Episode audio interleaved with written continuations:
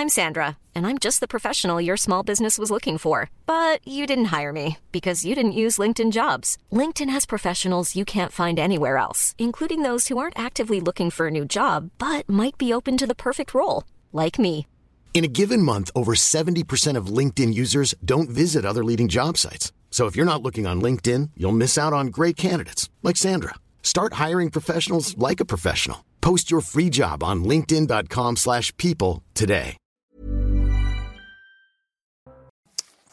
Bonjour à tous et bienvenue à l'heure des pros ce matin à Nantes. Noël n'est plus Noël.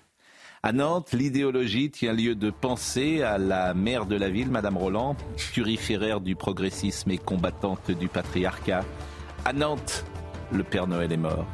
La mère Noël pose en jogging avec des chaussettes de Noël. L'artiste, car c'en est une, a même inventé un titre pour cette sculpture d'un jour nouveau, Petite Maman Noël.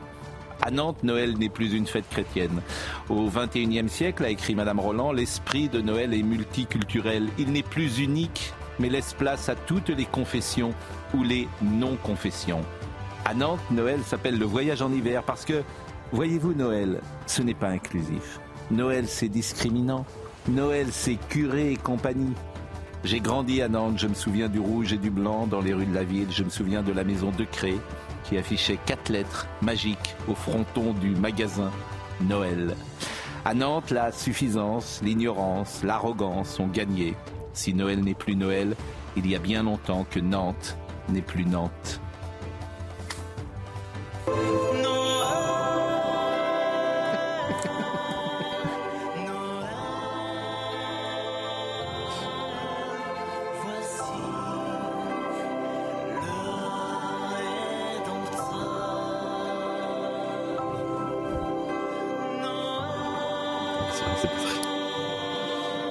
Une fête chrétienne.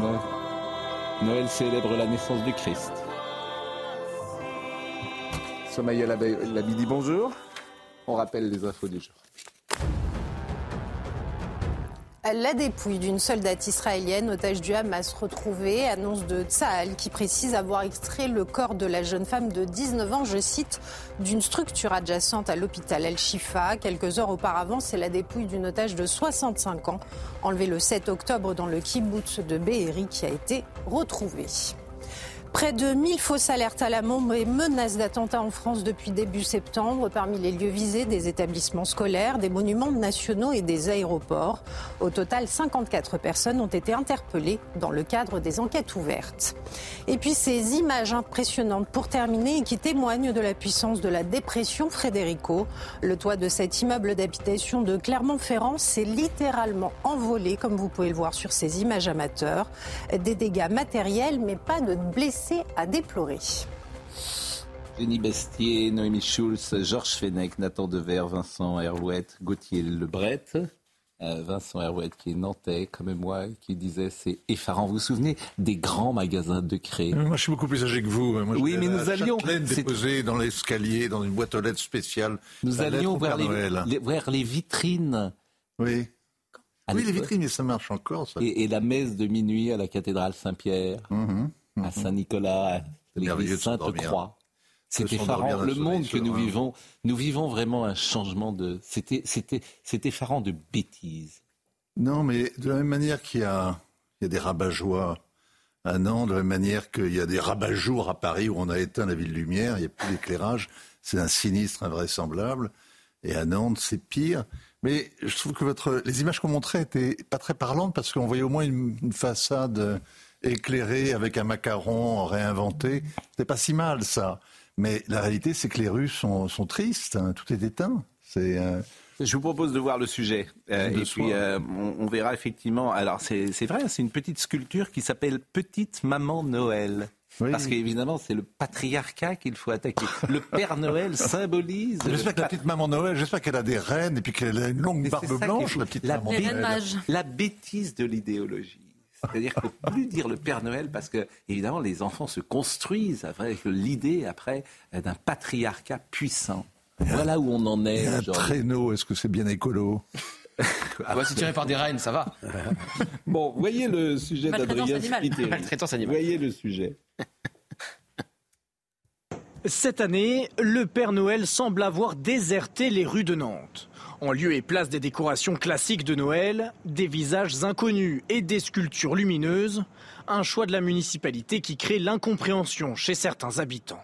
Ça m'aurait fait plaisir de pouvoir me promener avec mes enfants, euh, voir les décorations de Noël, toutes ces animations qu'on a connues quand on était enfant. J'aimais bien quand dans euh, chacune des rues, on pouvait contempler, euh, je ne sais même pas comment ça s'appelle, ces, ces lumières qu'on a au-dessus des, au des rues, qui sont différentes en fonction de la largeur des rues, les arbres parfois qui étaient éclairés également. Face aux critiques, la ville de Nantes a réagi hier dans un tweet. Parce qu'au XXIe siècle, l'esprit de Noël est multiculturel. Il n'est plus unique, mais laisse la place à toutes les confessions ou non-confessions. Un tweet rapidement effacé dans la soirée par la mairie. Notre réponse publiée ce jeudi 16 novembre à propos du voyage en hiver, pouvant être mal interprétée, voire instrumentalisée, et à l'heure où nos concitoyens ont besoin d'apaisement et de rassemblement, nous avons décidé de le retirer. Dans ce programme d'illumination baptisé Le Voyage en hiver, l'une des artistes propose d'incarner Noël à sa façon. L'artiste suggère de retourner la situation en proposant une petite maman Noël qui affirme avec humour et légèreté un regard féministe. Petite maman Noël porte un jogging avec des chaussettes de Noël. Des illuminations classiques de Noël pourront néanmoins être mises en place via une association de commerçants subventionnée par la ville. Ah. La ville de Nantes. La ville de Nantes est tellement honte qu'elle a retiré son tweet. Le premier tweet, pour vous dire quand même, hein, euh, l'esprit de Noël est multiculturel, donc ils se sont dit bon voilà, il n'est plus unique, mais laisse la place à toutes les confessions. Ils l'ont retiré. Ça, c'était le premier tweet, et ils ont dit notre réponse publiée ce jeudi 16 novembre à propos du voyage en hiver. On ne dit pas Noël, voyage en hiver, parce qu'évidemment le mot Noël est Sacrilège L'événement de fin d'année à Nantes pouvant être mal interprété. L'événement de fin d'année à Nantes. Noël, c'est un événement de fin d'année. Je vous jure, ces gens. c'est non, mais c'est magnifique. Le, en fait, le jeu, le jeu c'est. Euh, ces gens sont magnifiques de bêtises. Ils ont chassé la crèche.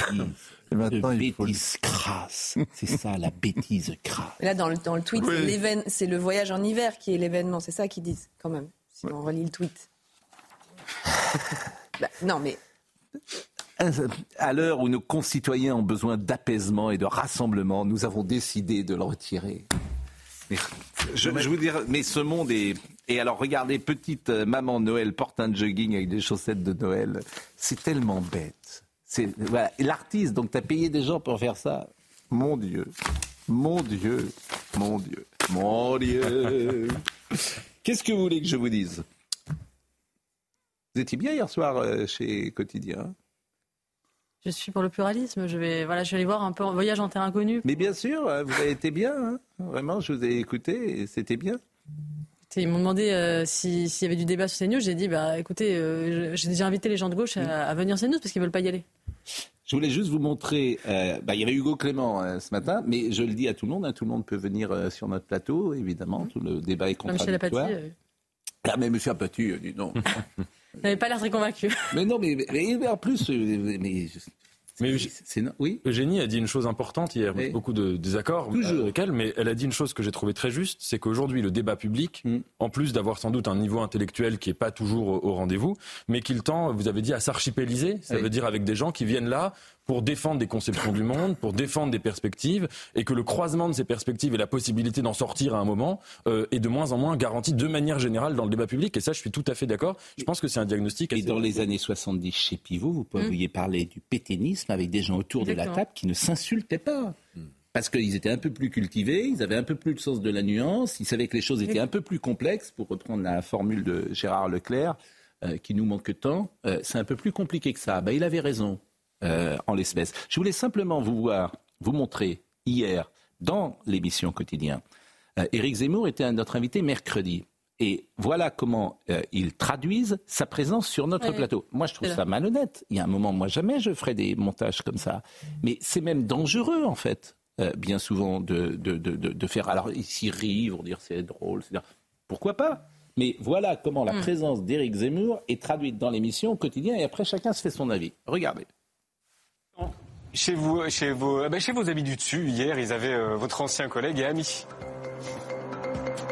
Ce soir, nous recevons Éric Zemmour. Bonjour. Bonjour. Ah bah alors cette fois-ci, ils ont, ah non, ils en ont fait de la charpie. Hein. Ah, ils en ont fait. Ah, j'aurais pas aimé être à sa place. Hein. On est d'accord. Vous avez tout à fait raison. Évidemment, vous avez raison. Bien sûr. De la charpie.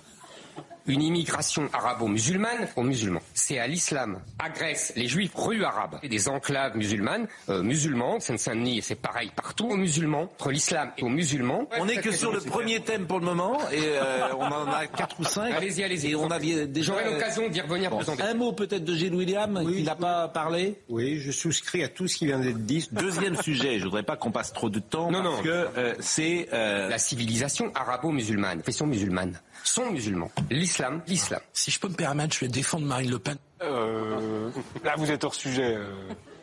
L'islam, le Coran. L'islam est un vrai problème. Bon, merci Éric Zemmour. J'espère qu'on aura pu être euh, complet sur toutes les questions que nous avons abordées. Alors, bonne soirée. Droit dans vos bottes, devant l'heure des pros. Bon, c'est vrai qu'Yann Barthès nous a donné une leçon de journalisme lorsqu'il a reçu Assa Traoré. Oui, Il, il lui a posé les questions qu'il fallait euh, On poser. pourrait comparer la manière dont un quotidien reçoit euh, Christiane Taubira, par exemple. Mm. Il, il le reçoit avec beaucoup de. Yann Barthès en interview. Oui, puis Yann Barthès en interview, euh, s'il n'a pas l'oreillette euh, et quelqu'un qui lui saute. D'ailleurs, il y a eu un moment où vous avez voulu faire, parce que tout est enregistré, tout est écrit, il est incapable d'improviser. Et à un moment, vous avez voulu tenter le dialogue, alors il était perdu, le pauvre.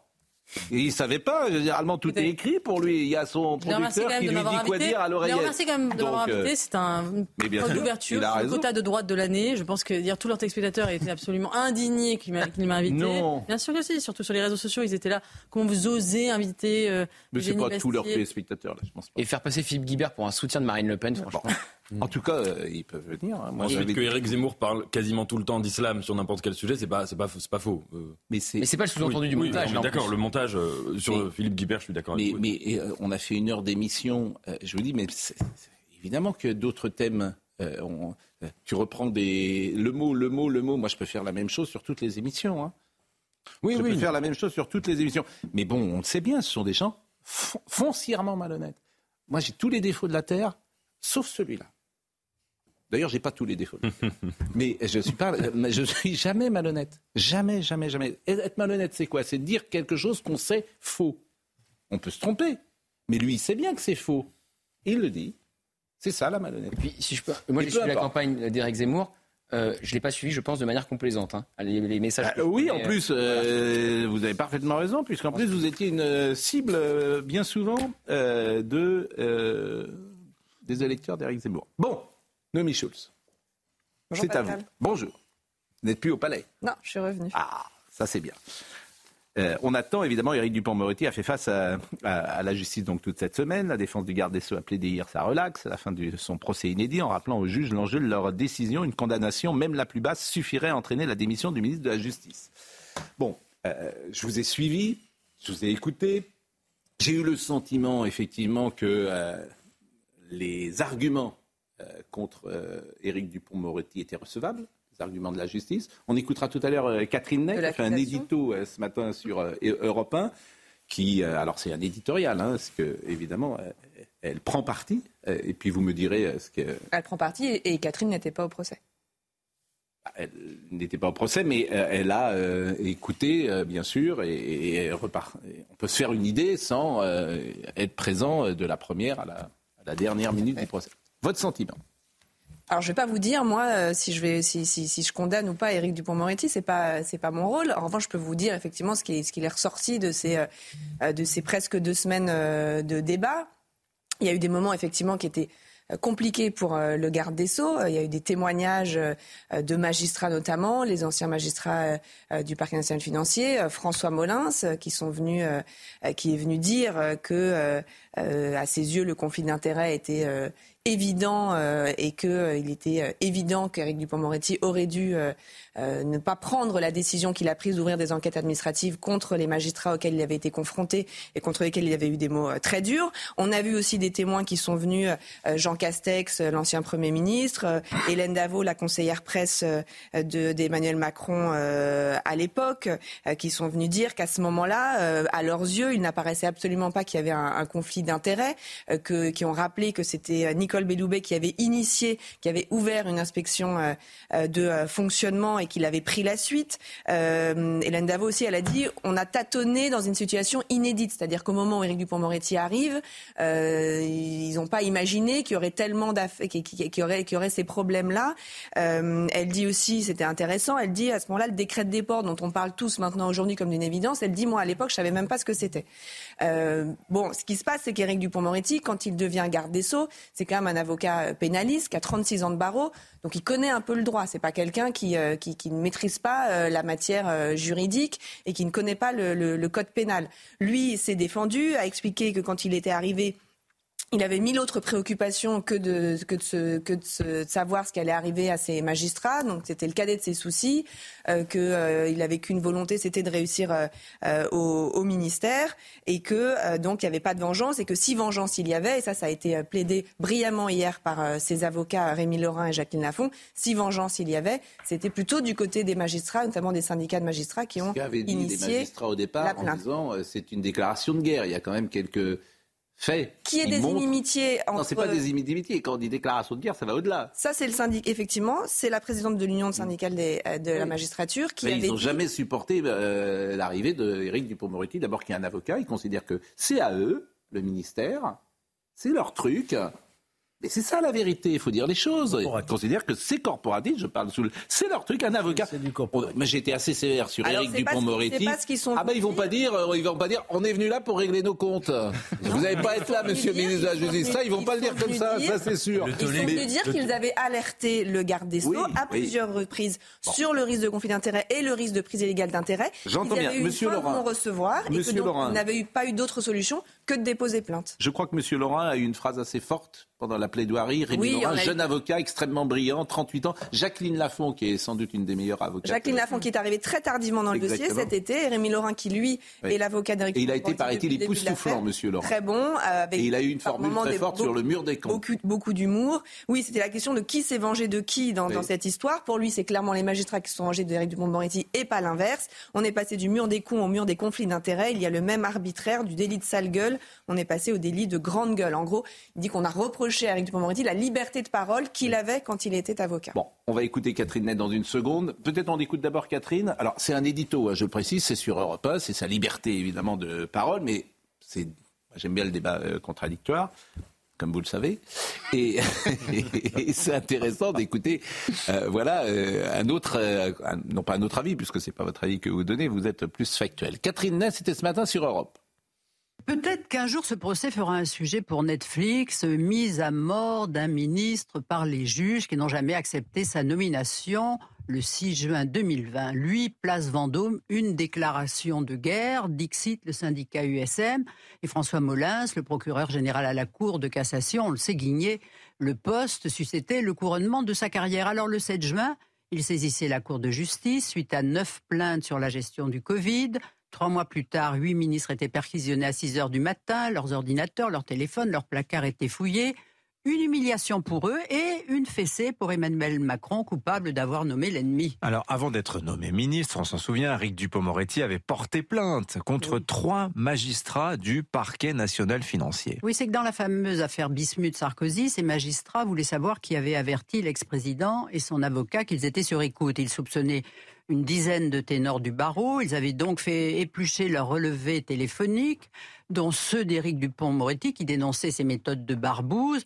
Devant le scandale, Madame Belloubet, la ministre, avait déclenché une enquête de fonctionnement. Alors, ensuite, Eric Dupond-Moretti est nommé ministre de la Justice. Il retire sa plainte, mais c'est lui qui reçoit les résultats du fameux rapport. Et oui, lequel signalait des manquements possibles en matière de loyauté, de diligence et de rigueur professionnelle. Alors que faire?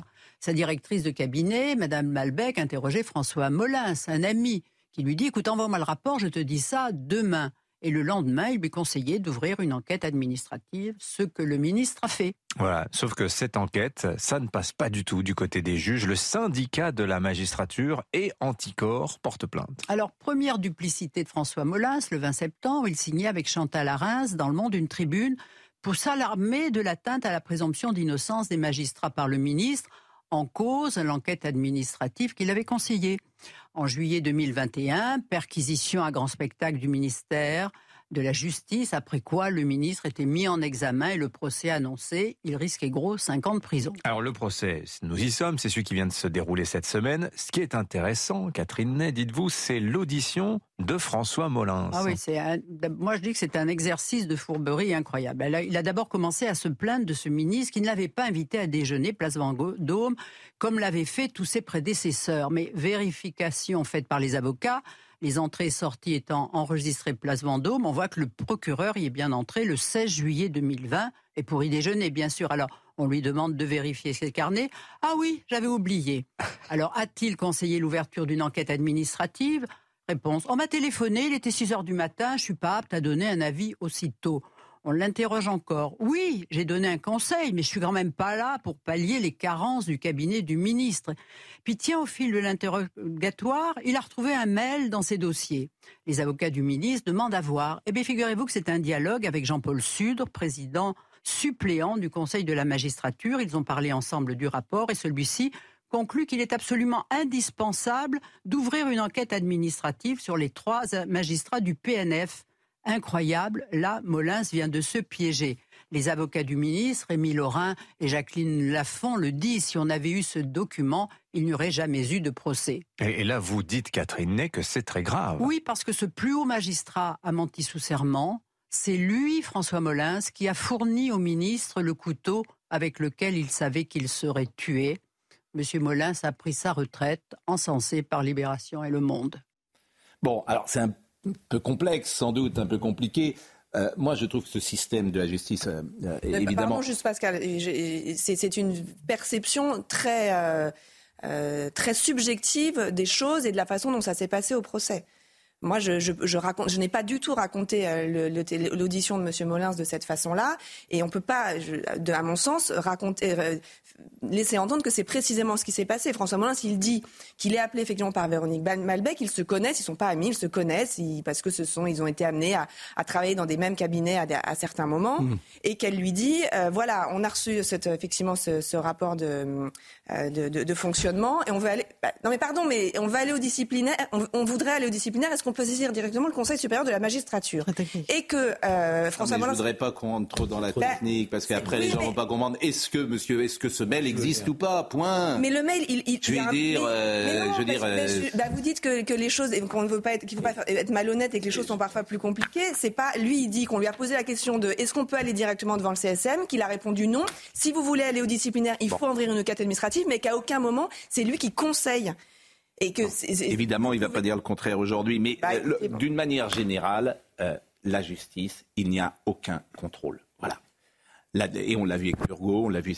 Ces gens il euh, n'y a aucun contrôle extérieur, c'est-à-dire il n'y a aucune euh, organisation indépendante qui contrôle les décisions des magistrats. Ben, dans une démocratie, ça ne me paraît pas euh, souhaitable. On pourrait imaginer, mmh. de la même manière que pour les flics, euh, il y a euh, une organisation de contrôle bah, Il y a l'IGPN et il y a le Conseil supérieur de la magistrature, le CSM pour les magistrats. Il n'y a jamais de... mais, mais, vous, voulez, vous êtes sérieuse Vous voulez, vous voulez qu'on dise de, de Monsieur Burgot jusqu'à... il n'a plus jamais été juge d'instruction. Il n'a plus jamais ah oui, bah, bon, alors... Ouais. Écoutez, moi je donne un sentiment, mais euh, c'est pour ça qu'on est autour d'une table, c'est parce qu'on n'est pas d'accord, peut-être. Extrêmement. Georges Fenech, ça a été un peu sans doute. J'espère que les téléspectateurs ont. Dans cette affaire, vous savez, j'ai souvent critiqué la politique pénale euh, d'Éric Dupont-Moretti, mais là je suis un petit peu gêné dans cette affaire. Il, est, il, est, il a été euh, nassé dans un piège, si vous voulez. Et je pense qu'on aurait pu se passer d'un tel procès, voyez-vous. Je, je note aussi que pendant la même semaine, vous vous rendez compte qu'il y a eu trois ministres de la justice condamnés ou poursuivis, avec François Bayrou, Michel Mercier, Éric Dupont-Moretti. On se demande qu'est-ce qui se passe, quoi. Et je pense que quand vous dénoncez le corporatisme, vous dénoncez à juste titre. Eh, on avait dit que c'était une déclaration de guerre quand il est arrivé. Mais souvenez-vous, quand il avait nommé la directrice de l'École nationale d'administrature, qui était une avocate, ça avait été un tollé aussi. Hmm. Il faudra bien qu'un jour, ben les magistrats répondent ben de leur aussi responsabilité devant le pays, qu'on ait des instances disciplinaires au Conseil de magistrature qui soient très majoritairement issues de la société civile Et mais indépendante. Arrêtez, arrêtez de s'auto. Enfin, c'est indépendante. C'est juger. J'entends ce que vous dites. Je veux dire, le, le CSM, c'est enfin, faut des gens indépendants pour juger les juges quand même. Euh, je veux dire, ça me paraît ce que je dis là est, est, est, tellement évident dans toutes les organisations au monde. Pour juger une corporation, ce sont des gens indépendants qui la jugent. Oui, mais le alors, juge, c'est quand même les magistrats. Je sais pas. Il y a le, le, les, avocats. Il y, a, il y, a, des sanctions parfois au sein du barreau. Chez, chez les médecins, c'est le Conseil de l'ordre. Il ah me oui. semble qu'il y a beaucoup de. On peut... Bon, on va marquer une pause. En tout cas, euh, c'est pas vous mettre en difficulté du tout, hein, Noémie. Euh, je veux dire, de... mais non. On, on, je m'aperçois simplement que dans cette affaire, les gens qui connaissent un peu le fonctionnement de la justice au-delà des faits sont plutôt sur la position de Georges Fenech ah, en disant c'est un règlement de compte. Voilà, et je le dis d'autant plus que je suis pas, moi j'ai pas d'action avec Monsieur Dupont-Moretti. Pascal, les gens avec bah, qui viennent ici. Eh oui. Donc effectivement, ah oui, c'est sûr que l'extrême gauche et l'ultra gauche. Oui, quand je veux vous expliquer précisément oui. ce que ce que répond François Molins, vous dites, il va pas dire le contraire. Enfin, François Molins, il dit à 6 heures du matin, j'ai pas ça ça tient pas ce qu'il dit. On lui a demandé son François avis. Molins, il dit il a pas de déjeuner, puis finalement il a un déjeuner. Il ment. La, la, preuve, c'est qu'il ment. Il ment. Quand t'as menti une fois, tu mens sur deux fois. Pourquoi il dit qu'il n'est pas reçu pour déjeuner alors qu'il l'est? Ça s'appelle des menteurs. Qu'est-ce que vous voulez que je vous dise? Moi, j'y peux rien. Donc tout est à charge, euh, forcément. Et puis, c'est vrai qu'on est un peu en défiance sur euh, des décisions parfois qu'ils ont prises. J'ai vu le PNF, on a vu des choses on sait ce qui se passe. Moi, je me pose juste que jamais question. j'aurais affaire avec oui, la justice parce que mes, droit, mes amis magistrats, si un jour je suis face à eux, vous vous souvenez de ce que vous avez dit? Allez-y. Je me pose... bon, ce dossier est très con. Oui, la pause, la pause. Il donne oui. la migraine, mais la question bon. que je me pose, mm. est-ce qu'il n'y avait pas un caractère inévitable? Je veux dire, à partir du moment où on a nommé Éric Dupond-Moretti ministre oui. de la Justice, lui qui a été un avocat bon, tellement controversé, tellement fini. est-ce que c'était pas une décision qui conduisait à un risque de conflit d'intérêt Merci, merci en tout cas Noémie Schulz d'être venu sur ce plateau. Jérôme Fourquet va venir pour la France d'après, tableau politique. Je vous remercie grandement et je sais votre rigueur, votre professionnalisme, votre grande qualité intellectuelle qui fait de vous la journaliste numéro un aujourd'hui de la, la, presse judiciaire en France. Non, en tout pas. cas, la, la plus. Ben, J'ai vu, même vous êtes imité. Euh, L'autre jour, Philippe Cavrivière parlait de vous. Vous euh... permettez de confirmer ce que vous venez de dire? Oui. Parce que je le pense. Elle est excellente. Et c'est pourquoi euh, elle est autour de notre. et elle a raison.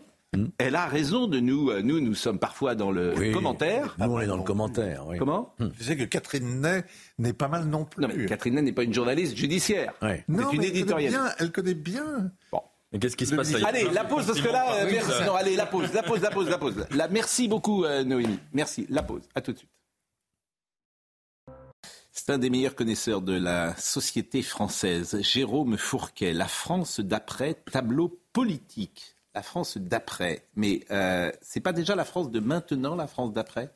Vous avez bien lu le livre, c'est exactement ça. C'est la France d'après la métamorphose, c'est-à-dire ce qui s'est passé depuis les années 80. Cette France d'après, on est en plein dedans euh, aujourd'hui. J'ai appelé ce, ce, livre de cette manière pour bien faire sentir au lecteur comment euh, on avait opéré une bascule en fait et que la société dans laquelle on vit euh, aujourd'hui est quand même singulièrement différente de celle qu'on a connue jusqu'au début des années 80-90 et avec euh, notamment, euh, c'est l'objet du livre, des conséquences et des traductions électorales à tout ça. Et effectivement, ce qui nous intéresse, c'est de savoir, par exemple, qui vote pour qui. Euh, quelle catégorie socio-professionnelle euh, ou quelle catégorie sociale tout court vote pour qui Par exemple, les juifs français, est-ce qu'on sait pour qui ils votent? Alors c'est compliqué d'approcher ce vote par les sondages, puisqu'ils représentent moins de 1% de la population. Donc sur un échantillon de 1000 personnes, vous avez moins de 10 juifs. Donc c'est compliqué de, sortir des, statistiques par les sondages on peut approcher ce vote en allant observer euh, ce qui se passe dans certains quartiers, notamment celui qu'on appelle la Petite Jérusalem à Sarcelles. Il y a plusieurs bureaux de vote euh, qui couvrent un quartier où la, population, la communauté juive est, très importante. Et dans ces bureaux de vote-là, euh, Éric Zemmour a fait 35% au, premier tour de la présidentielle. On peut aller regarder euh, également ce qui se passe dans certains bureaux de vote dans le 16e arrondissement, dans le 19e arrondissement, qui sont là aussi marqués par une présence de la population juive euh, plus importante que la moyenne. Et puis regardez aussi ce qu'ont voté les juifs euh, qui euh, résident en Israël et qui ont la nationalité française, des binationaux souvent, et qui, eux, ont voté à plus de 55% pour Éric Zemmour. Et ce que j'essaie de montrer dans le livre, c'est comment cet électorat juif, qui a toujours été très divers politiquement et socialement... Qui était quand même très à gauche, globalement. Plutôt de centre-gauche. Voilà. centre-gauche. Et avec Robert Badinter comme figure de... Exactement. Et puis historiquement, euh, donc l'affaire Dreyfus, Bien sûr. la révolution qui donne le- les droits civiques euh, à, la, à la communauté juive. Comment cet électorat, à partir du début des années de- 2000, commence à basculer vers la droite euh, au moment du déclenchement de la deuxième intifada dans les territoires occupés, avec pour la première fois ce qu'on appelait l'importation du conflit ici en France et le développement de l'antisémitisme des banlieues et le fait que la gauche à l'époque au pouvoir, c'est les années Jospin, regarde ailleurs parce qu'elle est très gênée face à la montée d'un nouvel antisémitisme. L'antisémitisme traditionnel n'a pas disparu, mais il y a ce nouvel antisémitisme qui gêne euh, beaucoup la gauche et c'est pour la, la communauté juive la double peine. C'est à la fois être victime et en même temps qu'on ne reconnaisse pas son statut de victime, ce qui l'a fait basculer à droite. Le premier à bénéficier de ça, c'est Alain Madelin en 2002, euh, qui, qui capte toute une partie de cet électorat. Puis Nicolas Sarkozy, 50% des voix dans l'électorat juif au premier tour en 2007. Ce qui est intéressant, parce qu'évidemment, alors vous, vous n'êtes pas éditorialiste, vous euh, mettez en fiche euh, les grands mouvements de la société, et ce livre, évidemment, est une mine, même pour les hommes politiques, euh, j'imagine. Euh, ça a été dur l'émission hier, peut-être. euh, et, euh, et donc, c'est ça qui est formidable. Euh, Somaya Labidi nous rappelle les titres. Après deux semaines d'intempéries exceptionnelles et des inondations dévastatrices, le Pas-de-Calais connaît enfin une amélioration avec une décrue depuis le milieu de la semaine et qui pourrait perdurer jusqu'à samedi. En attendant, le département, connu pour ses vastes zones de marée, reste en vigilance orange crue, tout comme le nord voisin, la Vendée ou encore la Charente-Maritime. Un fonds d'urgence de 50 millions d'euros pour les sinistrés en Bretagne et dans la Manche, annonce du ministre de la Transition écologique Christophe Béchu ce matin sur France, sur France Inter et qui précise qu'une partie de cette somme servira au reboisement. Et puis les, décorations de Noël choisies par la ville de Nantes cette année font débat.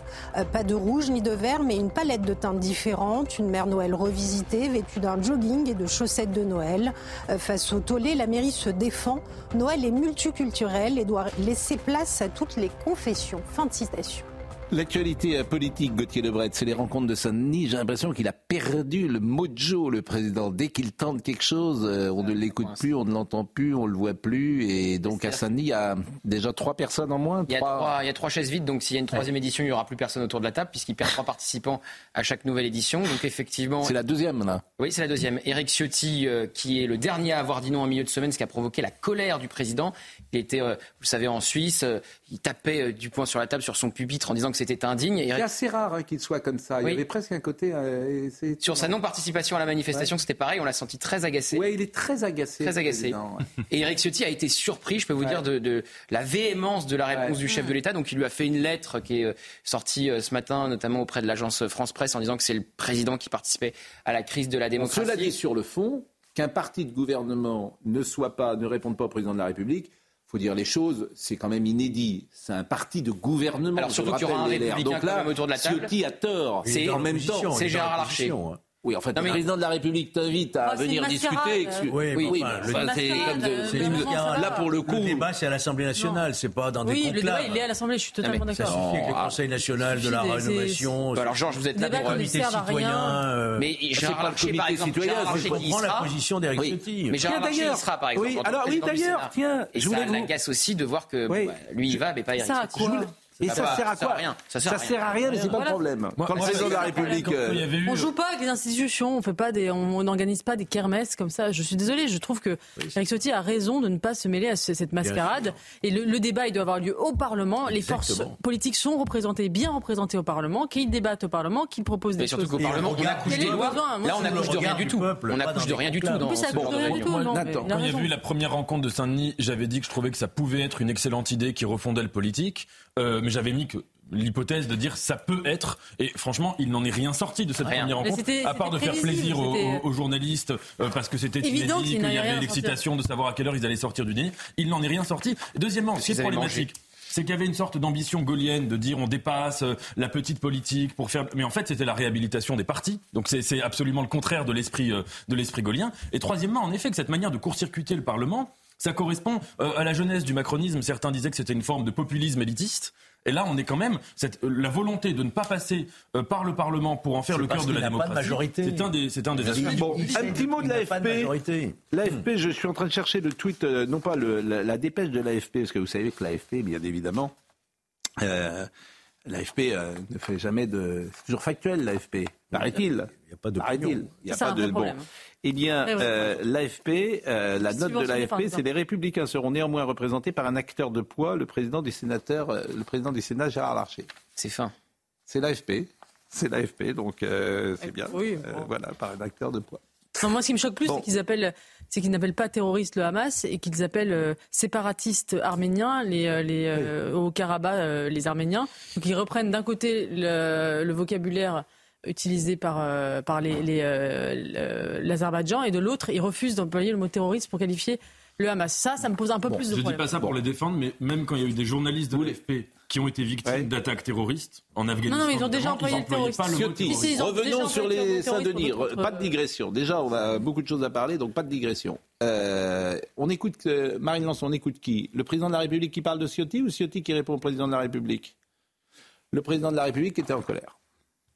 Protéger les Français de confession juive, ça n'est pas mettre au pilori les Français de confession musulmane. Ce que j'ai trop entendu ces derniers jours et ces dernières semaines. Pas du tout ce son-là, Marine. C'était c'est- dans la même conférence voilà. de presse. Ouais, c'est pas du tout ce son-là, c'est le son pilori sur euh, Éric Ciotti. Bon, comment? Qui a mis au pilori la communauté musulmane? Mais je sais pas, le Oui, alors ça, mais on en a parlé hier. Ah, donc, euh, bah, moi, je veux bien, mais, on, On n'était pas là. hein. on peut lancer des sujets comme ça au hasard, et puis après, on ne sait pas de quoi on parle. Moi, ça me dérange pas. On peut faire un jeu, un quiz. Hop, et puis. euh, C'est le passage que vous venez de prendre. Mais oui, mais. Mais il y a eu une C'est- erreur. Il y a eu une erreur. Ah, il y a eu une Pascal. erreur avant. Non, il y a, non, c'est, c'est- oh, ben, vous venez de vous réveiller. On parle de Saint-Denis. Oui, on parle oui, pas de. Mais c'est vrai que ce son-là, on l'a décrypté hier. Oui, bon, alors, on parle plus, alors. Bah, on en parle plus qu'on l'a dit fait hier. Parce que Ouais.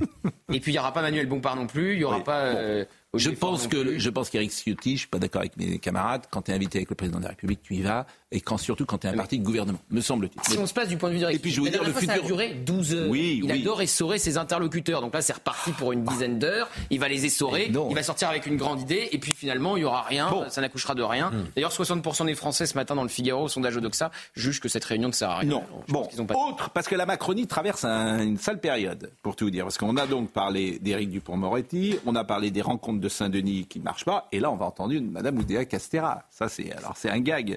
Elle était, elle est ministre des Sports, elle a détaillé hier son salaire de directrice générale à la Fédération française de tennis devant les députés dans le cadre de la commission d'enquête sur les dysfonctionnements au sein de plusieurs fédérations sportives. Cette rémunération avait aussi fait l'objet de questions récemment au président de la FFT. Je ne sais pas qui conseille ces gens-là en termes de, comment dire, en termes de communication. Mais notamment la dernière partie de son intervention. Je- euh, quand on parle de déconnexion parfois de l'élite, vous avez entendu ce qu'a dit Madame Oudé. Mais comment, comment ces gens-là peuvent-ils, euh, qui les conseille en communication? Alors, bah, peut-être des gens qui évoluent dans la même bulle qu'eux, donc ça peut être le, le problème. Je- je- moi, j'avais parlé de sécession des élites. Hmm.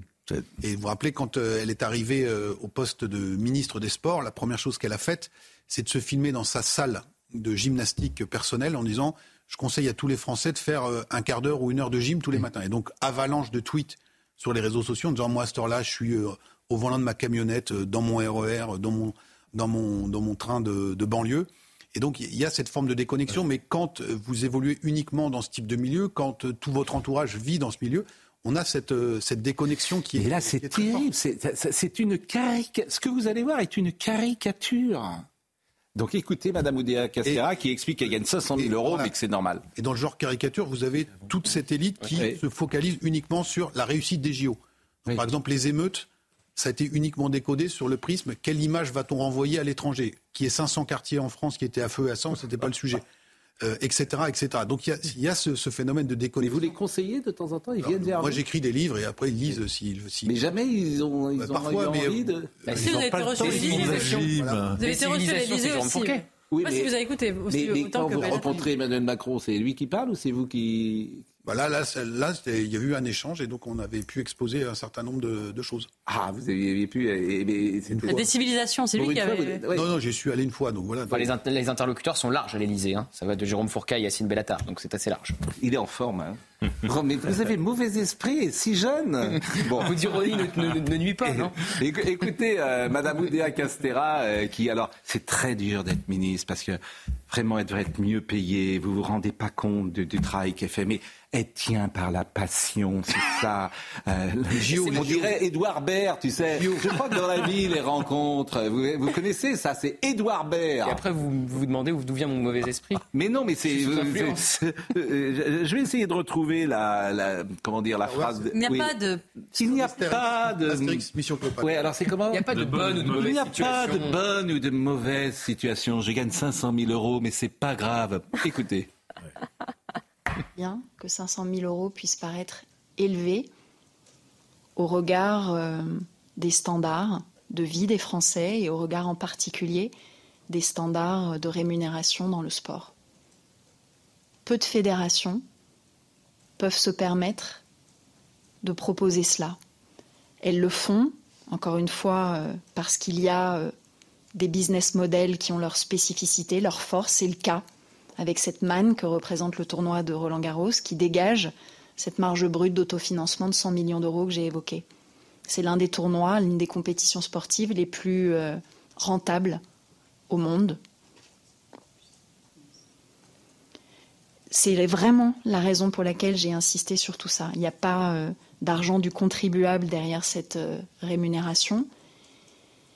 Le niveau global des rémunérations de l'ensemble des cadres et personnel à la fédération de tennis est plus élevé que dans le reste de la très grande majorité des acteurs du sport, parce qu'il y a cette manne de Roland Garros, comme c'est le cas en Angleterre avec Wimbledon, comme c'est le cas aux États-Unis avec l'US Open, comme c'est le cas en Australie avec l'Australian Open, et comme c'est le cas pour d'autres très grandes compétitions de sport euh, en France ou ailleurs. Moi, ce que euh, je veux dire, c'est que l'argent n'a jamais été mon moteur. Aujourd'hui, dans les fonctions qui sont les miennes, là encore, je divise par X ma rémunération. Et le sujet, c'est la passion, c'est l'investissement. Si je rapporte ma rémunération actuelle au volume d'heures que chaque semaine je m'enfourne en bossant jour, nuit, week-end, je ne suis pas bien payée. C'est pas grave. J'ai une mission fondamentale dans un moment euh, important pour le pays. Et je suis passionnée par ce que je fais tout entière euh, à mes responsabilités. Vous savez, moi, je ne crois pas qu'il y ait de bonnes ou de mauvaises situations. Moi, si je devais résumer ma vie aujourd'hui avec vous, je dirais que c'est d'abord des rencontres, des gens qui m'ont tendu la main, peut-être à un moment où je ne pouvais pas, où j'étais seul chez moi. Et c'est assez curieux de se dire que les hasards, les rencontres forgent une destinée. Tirade entièrement improvisée par Edouard Baird. Non, mais c'est extravagant. Je veux dire, c'est on, on, voudrait, on voudrait le jouer qu'on ne le croirait pas. Quoi. Le ton, le mais comment peut-on être si peu sincère bah, a... dans son expression? Moi, je crois qu'elle est tout à fait sincère. Ah non. Elle a toujours vécu en première classe. Et euh, on parlait de la reproduction des élites, c'est un cas absolument, c'est presque un cas modèle. Hein. Elle est, elle est la fille d'un haut fonctionnaire qui est passé après un industrie. Elle est la femme d'un des plus grands patrons de la place de Paris. Son mari est président de Sanofi. Elle est d'une tribu qui tient les médias, qui, qui, tient les médias, façon de parler, qui en tout cas est omniprésente dans les médias. Oui, qui tient les médias. Elle est euh, dans la famille de Duhamel. Oui, oui. Moi, c'est pas ça. le elle a, ça, tu peux être. Et alors non, mais attendez, elle a été. C'est extraordinaire. Elle a une promotion de l'ENA qui est qui mériterait de faire un, une véritable étude. Ils ont conquis tout l'appareil d'État. C'est la, la, la, promotion Léopold Sédar Senghor. Il y en a deux en fait dans l'histoire.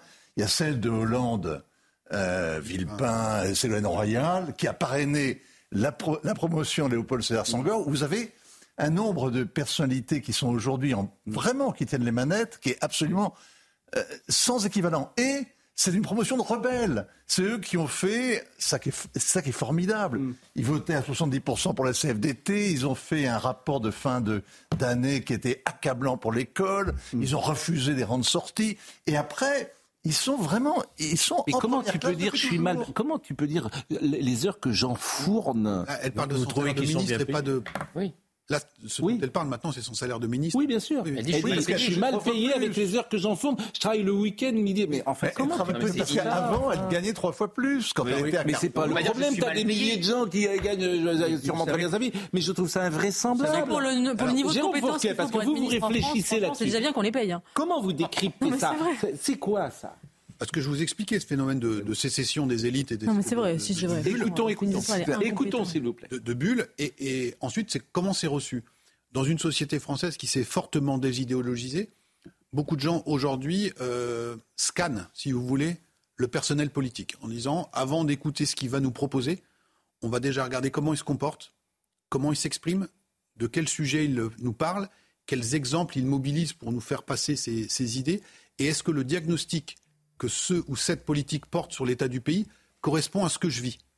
Et donc vous voyez que là, typiquement, euh, la ministre, là, elle passe pas la rang parce que les gens n'écoutent même pas les propositions qui pourraient venir derrière en disant on vit vraiment dans un autre monde.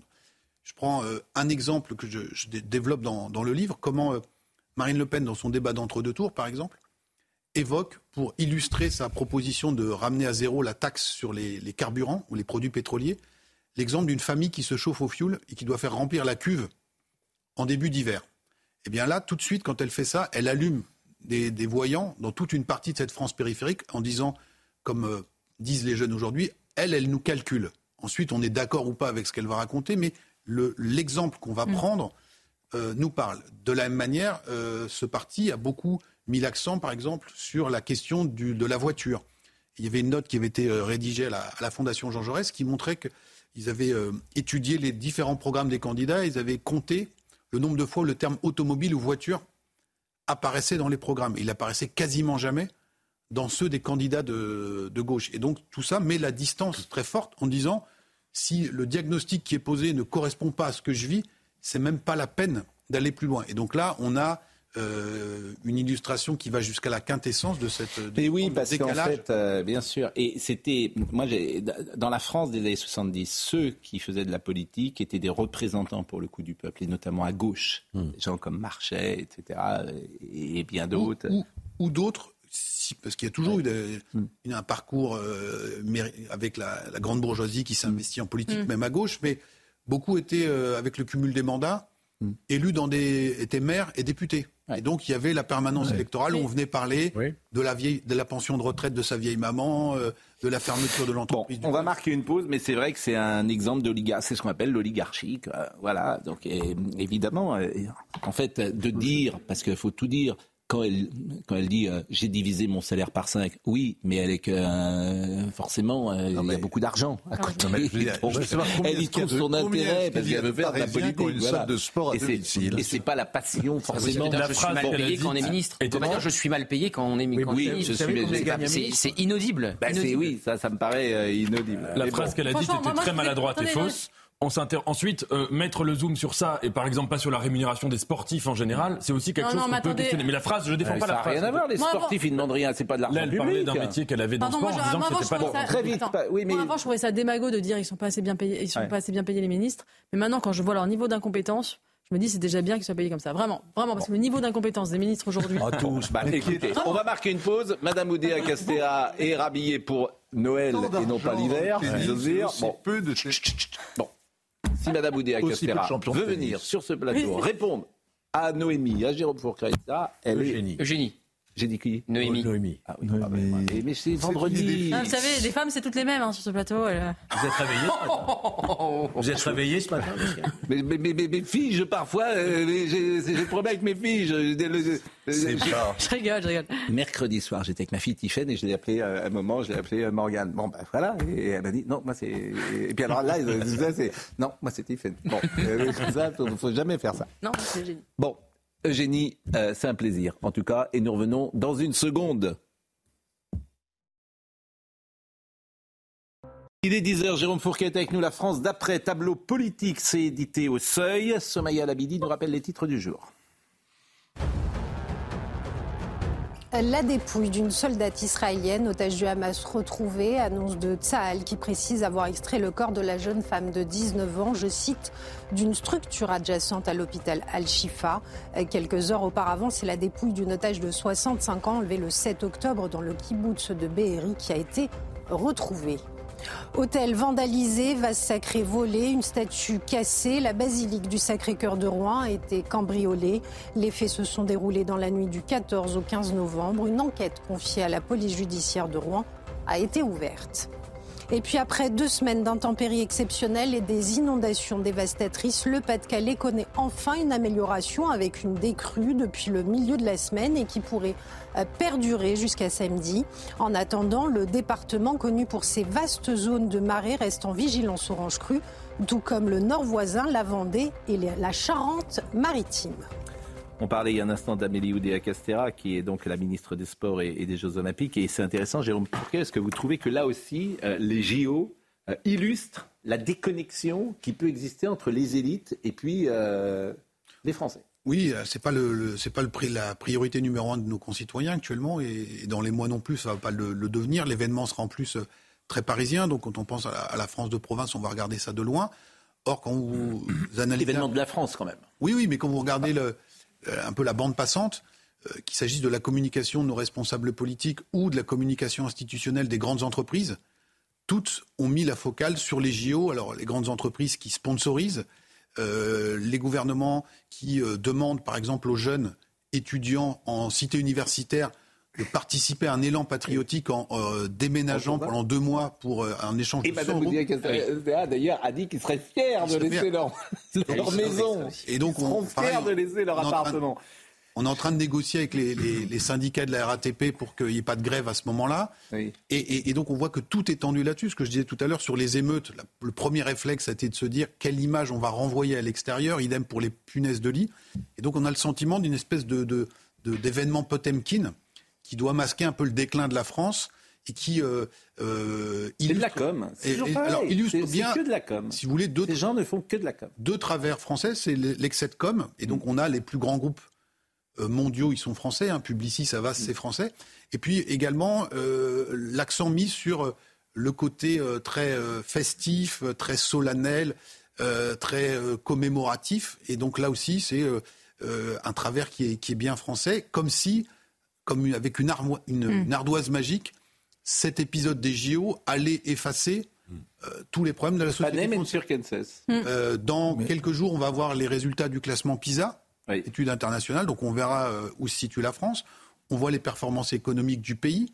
on voit ce qui se passe sur le, plan géopolitique et militaire, où on est en incapacité d'approvisionner l'armée ukrainienne en, en, munitions et on a euh, vider tous les, arsenaux français, mais la France sera sauvée parce qu'on va organiser les JO. Hmm. Et regardez, on a un peu de recul maintenant sur ce qui s'est passé avec la, la Coupe du Monde de rugby qui avait été vendu comme un grand moment hmm. de communion nationale. Oui, alors on a été éliminé en alors quart on a été éliminé en quart de euh, finale. non, là, Jérôme, c'est pas. Si on avait gagné, c'est différent. Mais vous voyez bien ah que ah oui, mais là, c'est. C'est pas avec ça que vous changez euh, durablement l'état d'esprit dans un pays. Mais la, le rugby, c'est une belle image quand même, parce que le rugby, c'est un événement populaire. Euh, oui, oui bien sûr. Non, mais ce qui avait été investi sur l'impact que ça devait avoir. Non, mais c'est un vieux travers de la, diplomatie française, c'est de croire que le fait de pouvoir assurer le gîte et le couvert à toutes sortes de sommets de chefs d'État qu'on reçoit d'une manière prestigieuse avec un, tapis rouge particulièrement moelleux dans le décor le camp du drap vermeil de, de Versailles. Camp du drap d'or de Eh bien, donne une politique étrangère. On est la résidence, on est en train de devenir la résidence secondaire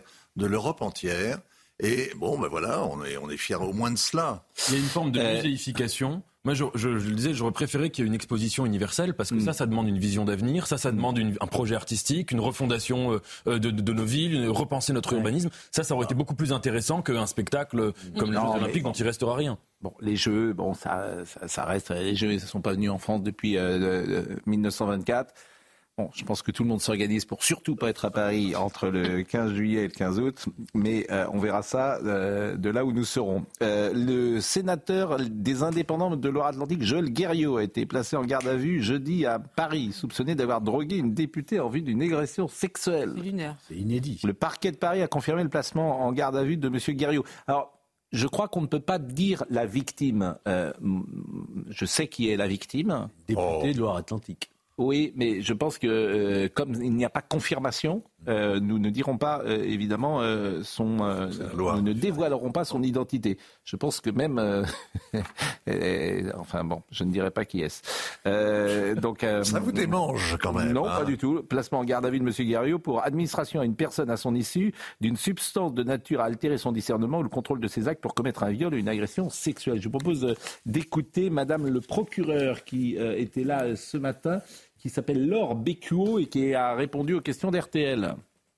Le mise en cause est toujours en garde à vue, et, mais je ne vous en dirai pas plus, les investigations étant en cours. Euh, voilà, mais je ne peux que vous confirmer le suivi de cette affaire par le parquet de Paris, la garde à vue toujours en cours. Peut-être que vous pouvez nous confirmer de quel type de drogue il s'agit. On dit que c'était en vue d'une agression sexuelle. C'est quoi, de l'ecstasy, du GHB A priori, les premiers éléments euh, dont je dispose euh, tendrait à établir qu'il s'agirait d'ecstasy. Et cette garde à vue, elle peut donc durer jusqu'à ce soir? Euh, Voilà, absolument. Là, il n'y a pas de levée. Euh, il n'y a pas de le parce qu'on est en flag, mais il peut être en prison ce soir? On est en, flagrant délit. Oui, Là, il, théoriquement, il est en prison ce soir. même si, les faits sont avérés, euh, si tu as voulu droguer quelqu'un et le violer. La peine encourue, c'est 5 ans quand même. Hein. Donc, c'est pas plus que 5 ans? C'est 5 ans d'emprisonnement. L'administration de, de, produits en vue d'un acte sexuel, c'est 5 ans d'emprisonnement, oui. Écoutez, c'est pas. Euh, en tout cas, on pourrait imaginer que ce soit plus. Euh, oui. Bah, c'est un suicide. Euh, vous savez, il y a un précédent, c'est Laurent Bigorgne, le directeur de l'Institut Montaigne, vous savez, qui était le, dans l'élite du tout Paris, très très influent, etc., qui avait drogué l'une de ses collaboratrices et qui a été condamné, lui, à 12 mois de prison. 12 mois de prison avec sursis pour avoir drogué son. Il avait drogué, mais il avait, il, avait, il avait violé non, je crois qu'il l'avait seulement drogué, mais euh, c'est apparemment c'est euh, le, même, type d'affaire en tout cas. Bon, euh, on va parler droit et la basilique du Sacré-Cœur. Ça m'intéresse parce que c'est, ça me permet aussi de parler des catholiques. Qui sont les catholiques? Comment votent les catholiques? Combien de catholiques aujourd'hui Combien de divisions Oui, non mais c'est important. Combien de pratiquants? 5 millions à peu près? Alors moi je vais vous donner des pourcentages, deux chiffres.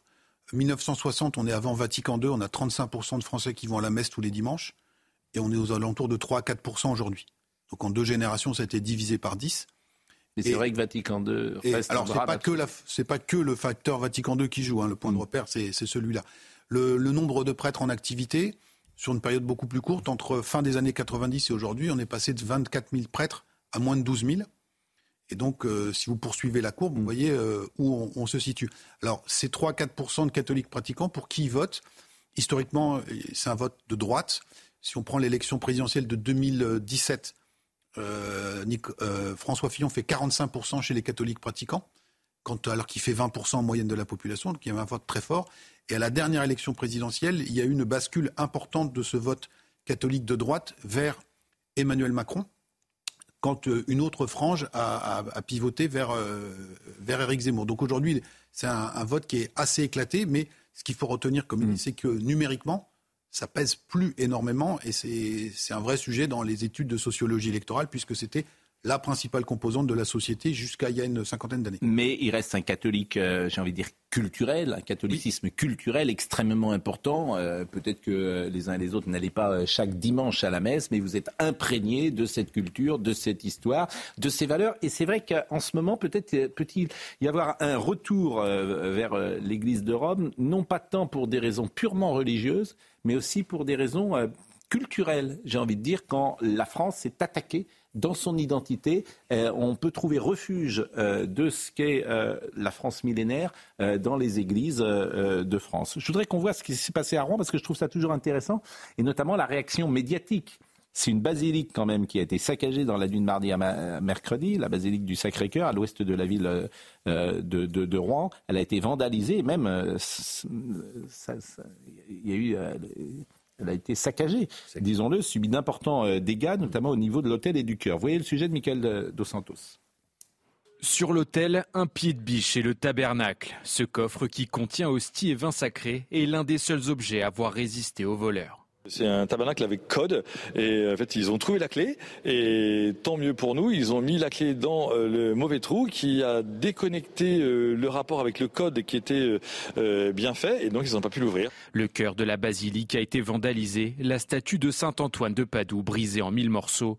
Les dommages sont estimés à plusieurs milliers d'euros. Les, vases euh, sacrés ont été euh, volés, donc les calices, les ciboires, euh, y compris ceux qui ne servaient que occasionnellement pour les très grandes fêtes et qu'on ne sortait de leur boîte que pour les solennités. Le curé de la paroisse a pu compter sur la solidarité des Rouennais. Les antiquaires de la région restent en état d'alerte en cas de revente des objets volés. Plusieurs fidèles se sont eux mobilisés pour protéger la basilique.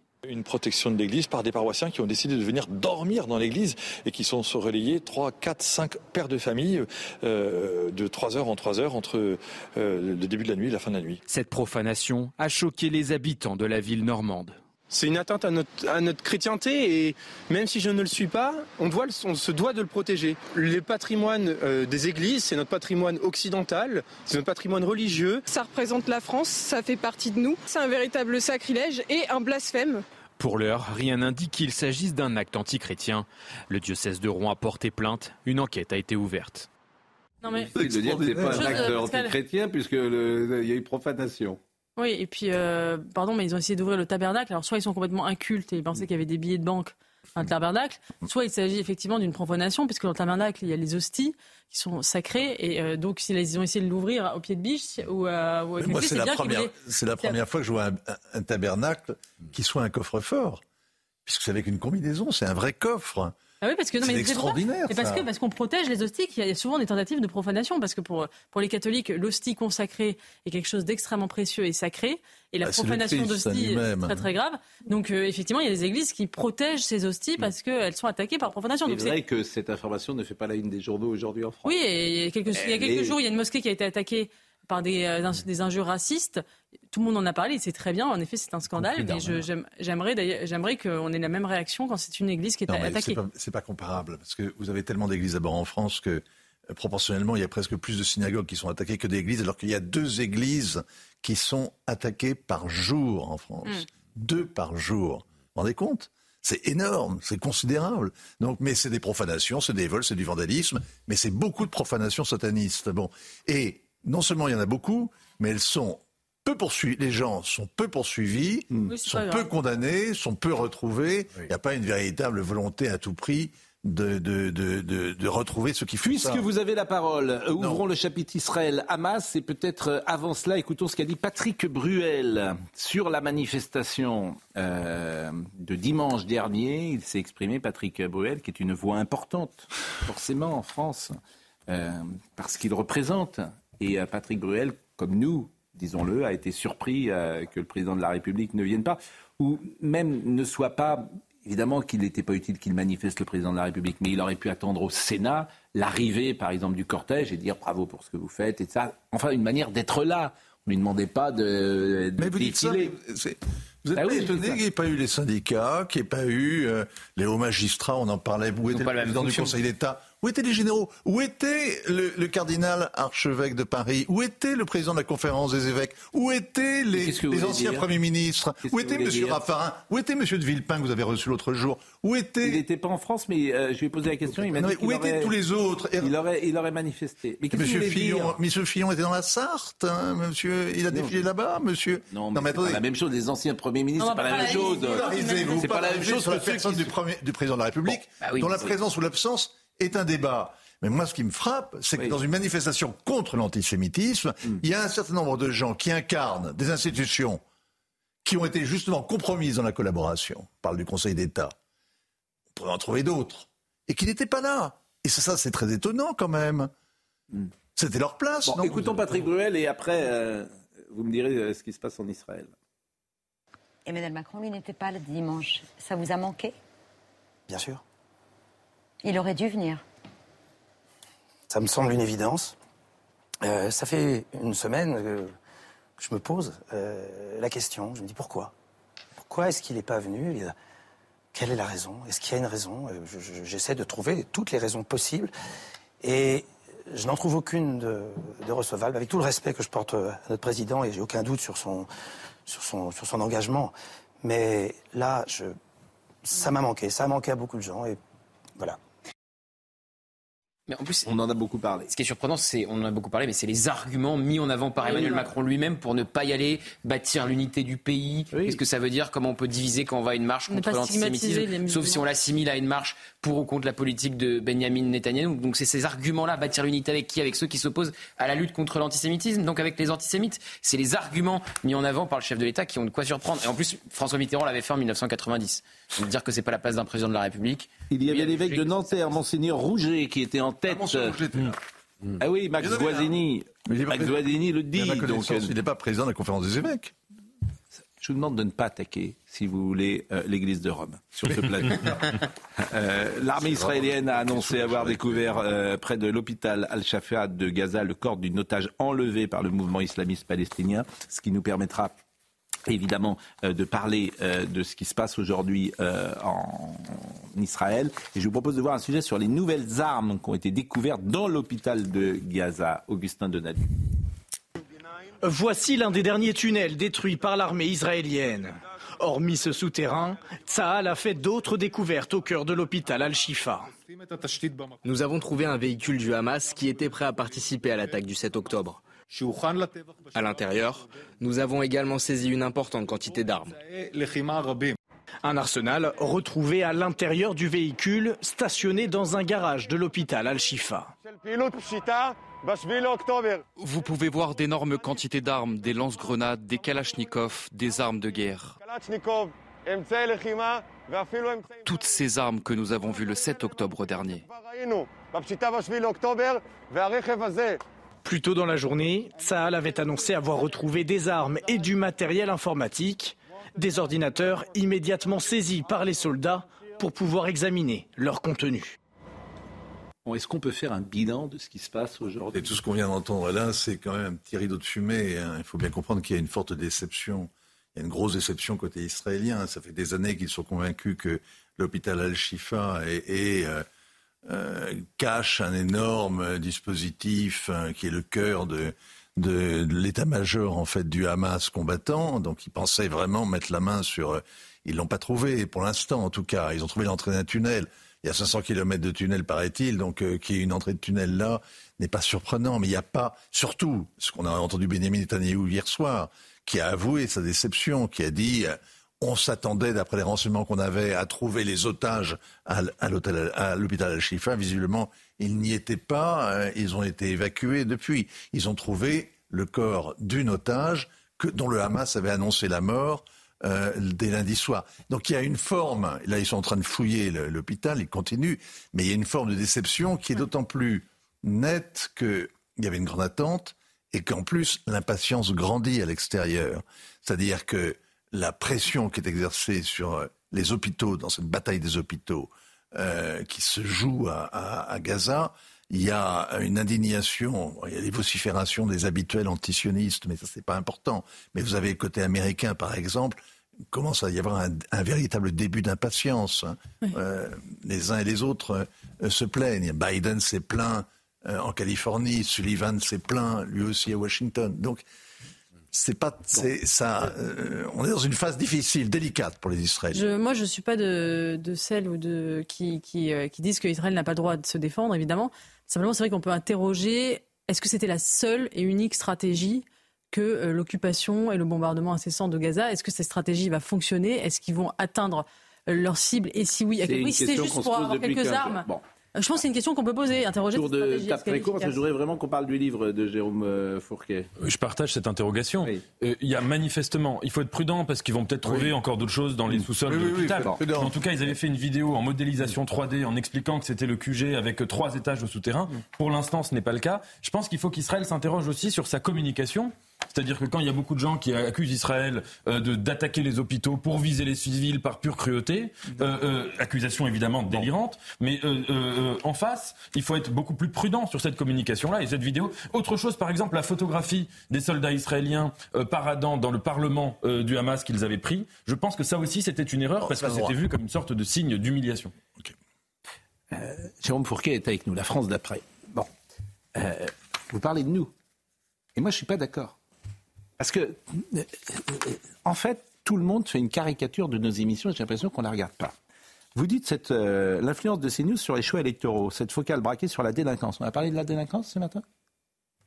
Parler de la profanation de, de l'Église? Oui, c'est un fait de société. Oui, bah. Non, mais cette. Moi, en fait, qu'est-ce qu'on a fait ce matin? J'ai parlé de quoi ce matin?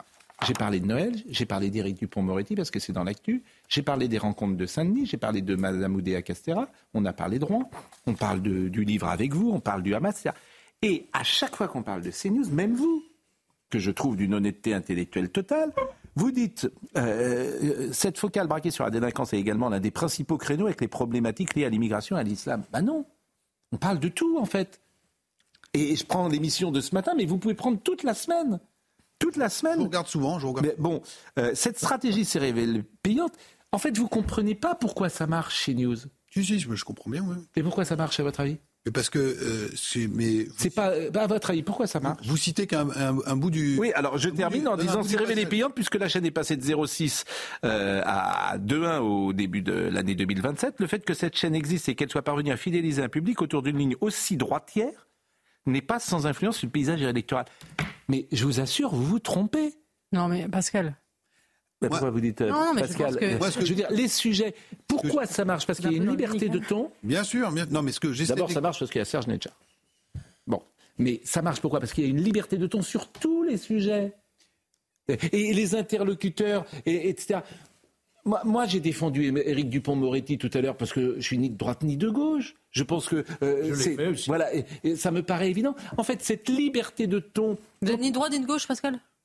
Non. Vous êtes un peu, un peu plus à droite. Mais, bien sûr que non. Je suis conservateur sur certaines choses, sur des sujets de société. On va me retrouver à défendre la PMA. Non. Ou la GPA. Vous, vous êtes ah plutôt à droite. Mais je veux dire, euh, vous, comprenez ce que je veux dire? Je suis plutôt, moins il y a d'États, mieux je me porte sur le plan libéral. Je suis plutôt conservateur effectivement sur certaines choses, mais surtout les sujets de société, mariage pour tous, etc. Mais comme beaucoup de gens d'ailleurs. Comme beaucoup de gens. Donc je trouve que ce que y a une petite caricature que vous faites. Ce que j'essaie de, faire passer comme message dans, dans le livre, c'est que l'existence d'une chaîne comme la vôtre et d'autres types de médias a ouvert le champ et fait qu'aujourd'hui, euh, on a un paysage médiatique qui est moins monocorde qu'il l'était par le passé. Mmh. Et tout ça participe aussi euh, au mouvement euh, tectonique que j'essaie de que j'essaie. Oui, mais j'entends bien, mais moi j'entends pas qu'on dise que je ne traite que les problèmes de délinquance parce que là, j'ai pas dit que. Ah, vous traitez des problèmes, vous, traitez, des sujets quand même qui ne sont pas traités ailleurs, et c'est ça le succès de CNews. Oui, c'est ça. C'est aussi, je dirais, à mon avis, ils sont indexés sur le sur aussi le fait. Que en fait, c'est la phrase de Peggy que je cite. Je, on traite des sujets qui sont dans la société et que certains, pour des raisons euh, parfois idéologiques, ne souhaitaient pas euh, traiter parce qu'il ne fallait pas faire ça. Mais surtout, il y a des interlocuteurs autour de la table qui ont des euh, avis souvent contradictoires. Et ça. Mais chaîne des opinions. Nous sommes une chaîne des opinions. Et la liberté d'expression n'a pas de prix. Alors, il y a des choses vraiment que je trouve ça passionnant ce que vous dites. Par exemple, j'apprends que les femmes votent plus pour le Rassemblement national que pour le Front national. En 20 ans, le score des deux représentants de la famille Le Pen a ainsi progressé de 18 points chez les hommes et de 29 points chez les femmes, ce qui est considérable. Alors, Pourquoi? Bon, déjà, c'était Jean-Marie Le Pen qui était candidat à l'époque. Maintenant, c'est sa fille, donc ça change euh, un peu les choses en termes de, genre, en termes aussi de génération. Et euh, le Jean-Marie Le Pen, le Front National de Jean-Marie Le Pen, était sur une vision assez traditionnelle, assez machiste de la place de la femme. On était pour le, revenu. Euh, le revenu maternel, par exemple, ce que ne défend pas Marine Le Pen. Marine Le Pen a toujours insisté sur l'IVG, par exemple, et donc sur un certain nombre de sujets sociétaux euh, pour revenir à notre, à notre débat précédent, hmm. elle, est plus en, pointe que n'était. Parce que c'est une femme de sa génération. tout à fait, tout à fait. et donc il y a ce que vous disiez tout à l'heure hein, sur le profil des candidats. Est-ce qu'on s'identifie? Et pour euh, une électrice moyenne française de 40-45 ans aujourd'hui, c'est plus facile éventuellement de s'identifier à Marine Le Pen que pour une femme de 40-45 ans de, Jean-Marie Le Pen. Ce que j'essaie de, montrer aussi, c'est comment euh, cette progression très forte, ce rattrapage hmm. dans l'électorat féminin explique en bonne partie la dynamique générale du Rassemblement national. C'est d'abord les femmes qui ont fait la progression au long cours du mm. vote pour le RN. Et euh, puisqu'on compare sur, sur 20 ans, et donc je, pense que ce, passage vous intéressera, euh, je suis allé regarder ce, ce, que votaient les jeunes en 2002, ceux qui avaient défilé dans les grandes manifestations dans l'entre-deux tours de 2002 pour faire barrage à Jean-Marie Le Pen, qui ils scandaient le fameux slogan La jeunesse emmerde le Front National. À mm. l'époque, cette jeunesse-là, elle a voté à 7% pour Jean-Marie Le Pen au deuxième tour. Aujourd'hui, ces jeunes, enfin l'année dernière, ils avaient entre 38 et 44 ans. ils ont voté à 47% hmm. pour Marine Le Pen. Les mêmes. Les mêmes. La même génération. La même, la même cohorte. Ah oui.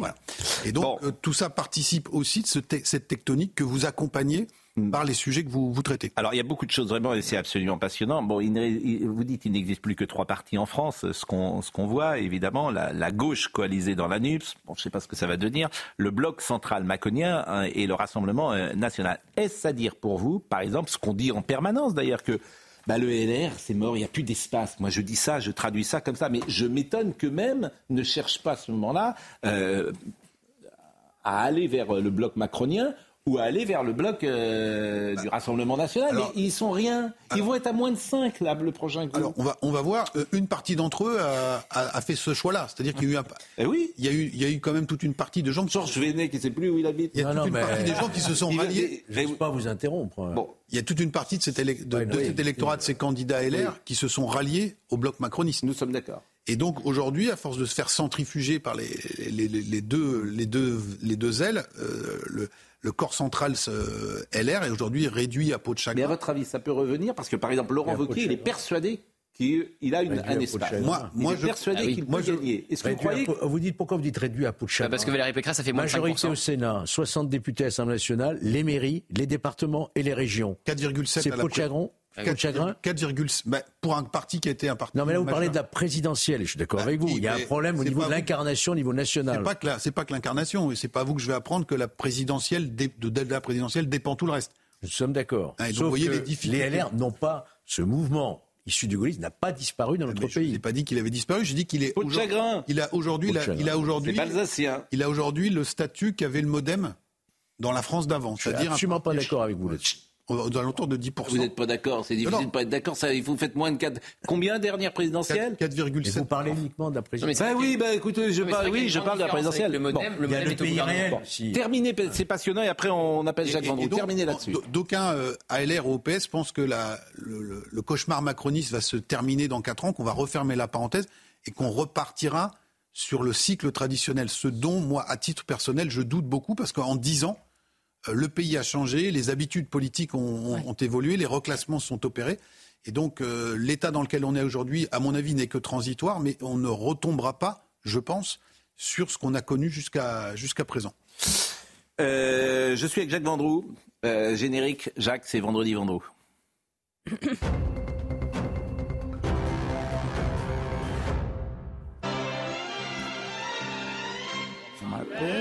chevalier blanc, je vais et je viens. Alors là, il est, c'est le derviche tourneur, là. Déjà, je c'est Pandi Panda.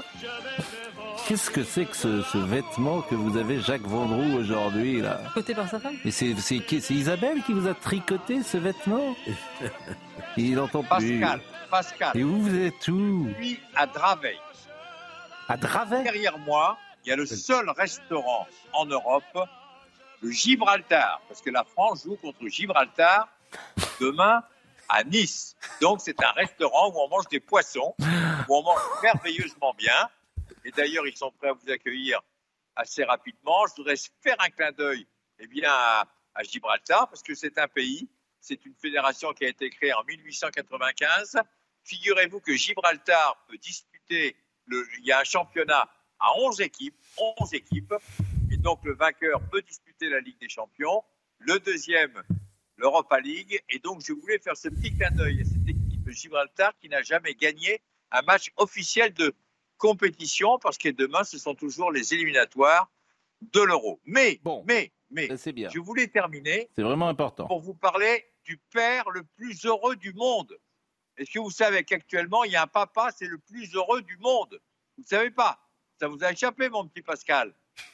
C'est Lilian Thuram, 142 sélections.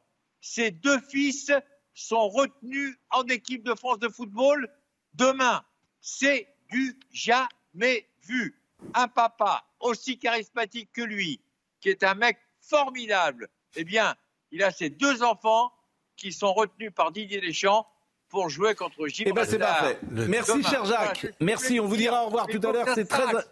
On est, on est très pressé, bien évidemment, et euh, on vient ah bah, vous dire au revoir tout à l'heure, mais j'ai bien, j'ai entendu, bah oui, bah vous avez eu une minute trente, euh, une minute trente, cher Jacques. Mais votre manteau sera, à, toujours sacrifié.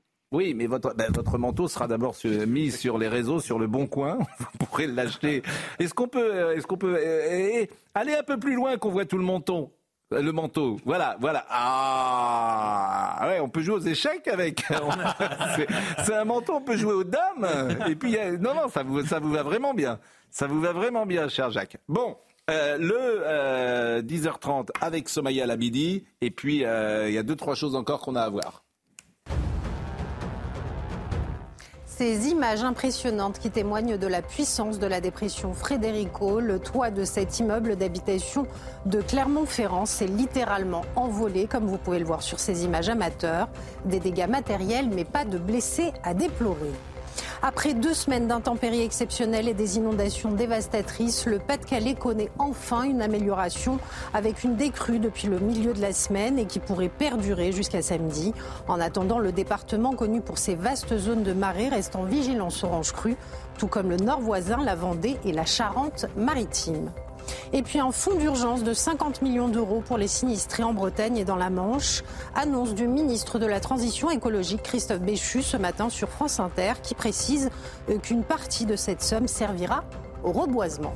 L'essentiel chez Labro, c'est chaque samedi, c'est à 13h30 sur C8. Et euh, Philippe Labro reçoit Alexandre Arcadi pour le petit blond de la Casbah. Ah oui, la grand-mère, 150 kilos. et on a vu un extrait hein, dans, dans, la bande-annonce, et qui est interprété par un homme. Hein. Exactement, exactement. Pourquoi? C'est que je voulais. J'ai pensé à Jean Benguigui parce que il avait fait un spectacle il y a très longtemps où il interprétait sa mère et sa grand-mère. Il avait un geste extraordinaire dans son spectacle. Il mettait sa, son, sa veste sur ses genoux, assis sur une chaise, et il, il prenait un pan de, de la veste et, il, il comme ça en disant en arabe c'est-à-dire qu'est-ce qui fait chaud? Et c'était le geste de ma grand-mère. Et je lui ai proposé de jouer ça. Il m'a dit mais je fais pas la cage aux folles. Je dis non, pas du tout. Tu vas faire la transmission. Il y a un type à Toulouse qui m'a dit une phrase extraordinaire. Il m'a dit Dites-moi, monsieur Arcadi, pourquoi avoir pris Jean Benguigui pour jouer le rôle de votre grand-mère? Mais avant de me répondre, sachez que ma grand-mère ressemble très pour trait à Jean Benguigui. Donc je dis Vous avez la réponse. C'est donc sur C8, c'est à 13h30, l'essentiel chez Labro. Et puis, bonjour, docteur Millot. Euh, ça, c'est demain à 10h30 sur CNews. La fièvre peut-elle être une alliée plutôt qu'une ennemie? On va voir les répartitions des graisses. Chez la femme, il y a plus de graisse que chez l'homme. Ça, c'est une moyenne. Ça dépend évidemment de, de, voilà, de On va dire qu'en moyenne, c'est 25 à 31% chez les femmes et de 18 du reste du corps. Du grève, oui, c'est le pourcentage du, corps humain. Euh, 18 à 24% chez l'homme. Pourquoi, il y en a plus chez la femme? Parce que la femme, elle va faire des bébés et elle va allaiter. Donc, elle a plus de graisse, elle a besoin de ses réserves énergétiques. Et puis, elle n'est pas localisée au même endroit. Chez la femme, elle va être plutôt au niveau du haut des cuisses et au niveau des hanches. Et chez l'homme, elle va être plutôt au niveau des épaules, tu vois, là, et puis le haut, haut du corps, plutôt que chez la femme où c'est plutôt le bas du corps peut-elle être une alliée plutôt qu'une ennemie? Alors Jérôme Fourquet, évidemment, quand on vous lit, on a le sentiment que vous savez tout et vous pouvez deviner. Bah si, parce que c'est un peu ce côté-là. Moi, je vais vous dire une question simple. Qui sera le futur président de la République? Ah, Parce qu'en fait, derrière cette question, il y a quels seront, à votre avis, les thèmes euh, sur euh, lesquels le futur candidat doit travailler? Euh, et, doit pouvoir euh, être élu au-delà des thèmes, quelle population il doit viser. Ça se gagnera où? Bah, tout dépend de, de, la famille politique. C'est-à-dire que chacun n'a pas la même euh, assise électorale. Donc c'est conforter la sienne et puis hmm. aller, en chercher, aller en chercher une autre. Non mais par exemple, est-ce que c'est sur le pouvoir d'achat? Est-ce que c'est sur l'identité? Est-ce que c'est sur autre chose? C'est ça Alors à mon avis, celle ou celui qui arrive à, à, proposer une synthèse gagnante, c'est celle ou celui qui parvient à articuler différents thèmes. C'est-à-dire que typiquement, euh, ce que j'essaie de, montrer dans le livre, la, montée en puissance du vote pour le, Rassemblement national, on rappelle euh, Chirac-Le Pen euh, en 2002, c'est 20 millions de voix d'avance pour Jacques Chirac. En 2017, Macron-Le Pen, il y a 11 millions de voix d'avance pour Emmanuel Macron. Et les dernières, il y avait 5,5 millions de voix d'avance pour Emmanuel Macron. Donc il y a une montée en puissance de ce qu'on pourrait appeler les eaux marines. Et ça se fait sur la synthèse à la fois euh, de la question euh, du pouvoir d'achat et du social, et des questions régaliennes, identité, sécurité. Bon, c'est le tir, c'est gagnant. Et, je pense que ce, ce, ce tiercé-là va continuer d'être absolument, euh, absolument central. Et qui peut contrer ça alors? Euh, eh bien, un candidat euh, qui euh, pourrait euh, lui aussi articuler ce type de, de discours, mais de, de, manière, de manière différente. Et donc, vous voyez, le, le fait qu'Emmanuel Macron, par exemple, ait donné une feuille de route très claire à, à Gabriel Attal sur l'éducation, en rupture totale avec ce qui a été fait sous l'ère Pape Diaye, essaie de participer de ce, ce mouvement-là. Une petite question. Est-ce que vous pensez qu'une campagne comme celle d'Emmanuel Macron en 2017, ça veut dire campagne pensée printemps, progressiste, on va euh, campagne de conquête, ça peut remarcher en 2027 avec un autre candidat? Alors vous savez, c'est un peu comme les, les vieux tours de Garcimore. Une fois que vous les avez vus une ou deux fois, ça, marche moins bien. Euh, ça marche moins bien après. Euh, donc c'est un peu épuisé. Euh, vous avez dit tout à l'heure que les, initiatives de communication politique qui sont actuellement prises par l'exécutif ne donnent pas les, résultats escomptés. Donc il faut réinventer à la fois la méthode et, et j'allais dire l'enveloppe, mais également aussi sans doute le contenu, parce que la société française de 2027 ne sera plus du tout celle de 2017. Vous voyez, sur, parler de la question du pouvoir d'achat, euh, c'est plus uniquement les arbitrages dans les supermarchés. Aujourd'hui, vous avez 40% de la population qui a, rendu, qui a réduit les portions alimentaires qui sont servies à la maison. 40%. En compte. Euh, et ça, ces chiffres-là. Et même nous, on n'en parle pas beaucoup. Et, 40% des gens qui nous écoutent ont réduit les portions. C'est peut-être l'information la plus importante du jour. Et, donc, 40% des évidemment, Ça, Alors évidemment, la déconnexion, quand on voit effectivement les, certains ministres parler, c'est terrible. Ah, pour la première fois, vous avez une baisse en volume de la consommation alimentaire depuis 50 ans. Pas en prix, mais en volume. Donc ces sujets-là seront, alors il ne va pas se passer des choses dans les années qui viennent, mais euh, vous vous souvenez de la, la philosophie, la, mm. fameuse pyramide des besoins et des moyens. Euh, si déjà vous n'arrivez pas à manger, avant qu'on vous parle d'autre. C'est fini. Voilà. Bon, Jérôme Fourquet, euh, moi je vous écouterai des heures, bien sûr. Euh, la Mais non, mais c'est très intéressant. La France d'après, tableau politique, on peut le recommander à tout le monde. C'est facile à lire. Oui, oui, pareil. C'est pédago. c'est pédagogique, ça. Hein. bon. Merci beaucoup. Jacques Vendroux, alors même lui, bien sûr, il commence à faire des économies manifestement vestimentaires, vous l'avez compris, avec le, le, le, comment dire, ce magnifique... On vous entend plus on vous embrasse. La laine de lama. C'est de la laine de lama? Oui, c'est la, laine la plus chère du monde. Ah, bah ah bon, alors, eh, ben, écoutez, la laine je pensais que de mauvais goût. Bon. Lama. Mais ça, par exemple, vous l'avez acheté ou on vous l'a offert? C'est un cadeau? C'est un pari? Euh, euh, je peux pas, je peux pas en dire plus. D'accord. Gérald Ventura était à la réalisation, Dominique Raymond était à la vision, Anatole de Beaumont était euh, au son. J'espère qu'au moins il va manger gratuitement au restaurant Gibraltar. Marine Lançon était avec nous et Benoît Bouteille aussi. Puis à la programmation parce que c'est vendredi. Merci à Nicolas Nissim, bien sûr, à Magda Dervich, à Marina, euh, à Marine Carbalet qui sont là, à Lino également qui est dans cette équipe. Toutes ces émissions sont retrouvées sur cnews.fr. Jean-Marc Morandini dans une seconde. Ce soir c'est Elliot Deval. Passez une excellente semaine. Merci encore de votre fidélité, vraiment, parce que c'est vrai que les audiences sont importantes et ça nous touche beaucoup. Euh, et que euh, nous pouvons parler euh, de multiples sujets, bien évidemment, sur cette antenne. Passez un excellent week-end. Passez vraiment un excellent week-end et, rendez-vous lundi.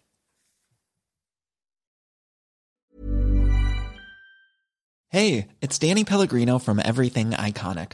Ready to upgrade your style game without blowing your budget? Check out Quince. They've got all the good stuff shirts and polos, activewear, and fine leather goods, all at 50 to 80% less than other high end brands. And the best part? They're all about safe, ethical, and responsible manufacturing. Get that luxury vibe without the luxury price tag. Hit up quince.com slash upgrade for free shipping and 365 day returns on your next order. That's quince.com slash upgrade.